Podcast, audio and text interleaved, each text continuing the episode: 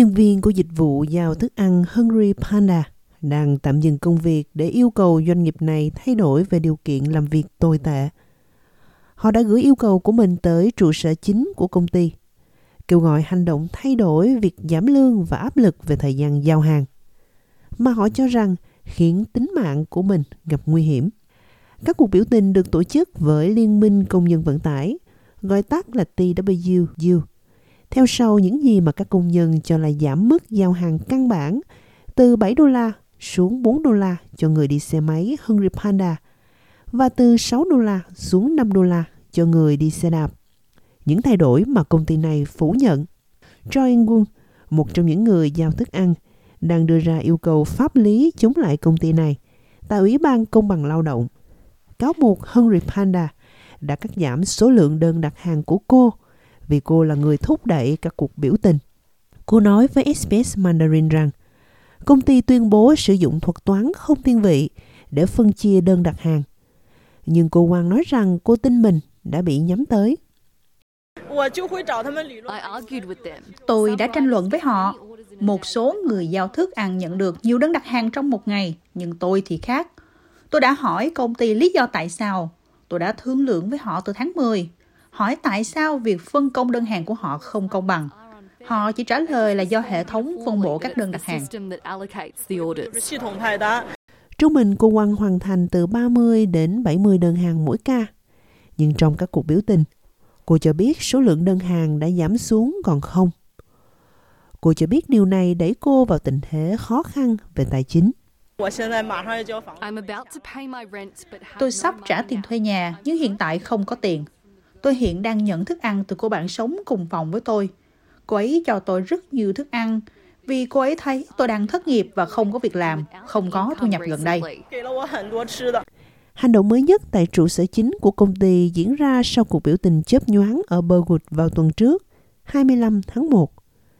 TWU cho biết Hungry Panda hiện cung cấp phần thưởng thanh toán một lần khi nhân viên hoàn thành một số đơn giao hàng nhất định trong một khung thời gian cố định. Những người biểu tình cho rằng thời hạn này là không thực tế và thiếu an toàn. Nghiệp đoàn tuyên bố kể từ cuộc biểu tình tại Pearlwood năm ngày trước đó, hai người tham gia đình công đã bị thương khi làm việc. Thư ký quốc gia của nghiệp đoàn TWU Michael Kane nói với SBS News rằng các công ty cần trả lương công bằng cho công nhân của mình để tránh áp lực nguy hiểm về thời gian.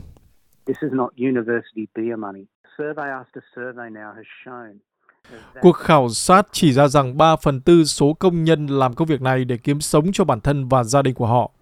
Nó cũng cho thấy rằng 56% trong số họ nhất quán trong các cuộc khảo sát rằng họ phải gấp rút kiếm đủ tiền cho bản thân và gia đình. Và gần 3 phần tư trong số họ, những người làm việc toàn thời gian, được trả dưới mức lương tối thiểu. Vì vậy điều này dẫn đến áp lực chết người. Giám đốc thương hiệu và quan hệ công chúng của Henry Panda, Kitty Lu, đã phản bác những tuyên bố về việc trả lương không công bằng. Cô nói với SBS Mandarin rằng công ty có lòng nhân ái đối với công nhân của họ. Công ty thực hiện các cân nhắc đặc biệt và phủ nhận việc thay đổi tỷ lệ giao hàng căn bản.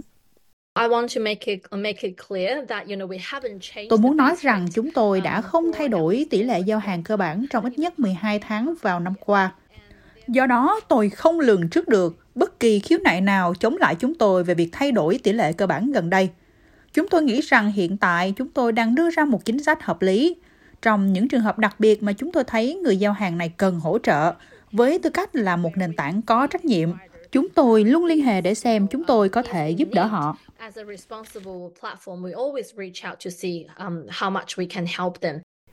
Tranh chấp gần đây diễn ra sau yêu cầu bồi thường mang tính bước ngoặt của người lao động vào năm 2022.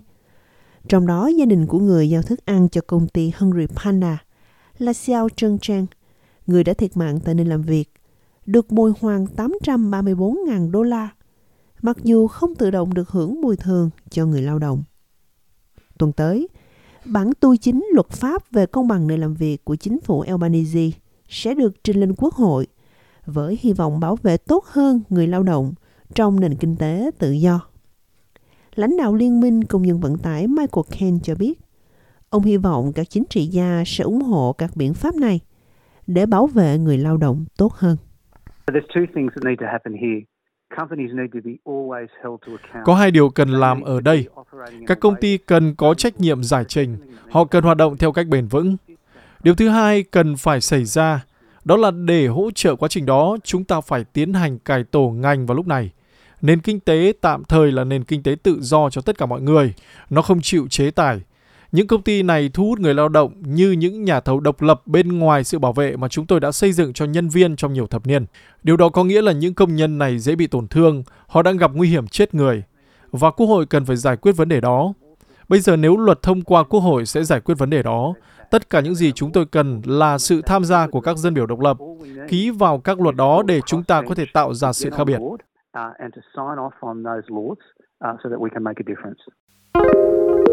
Música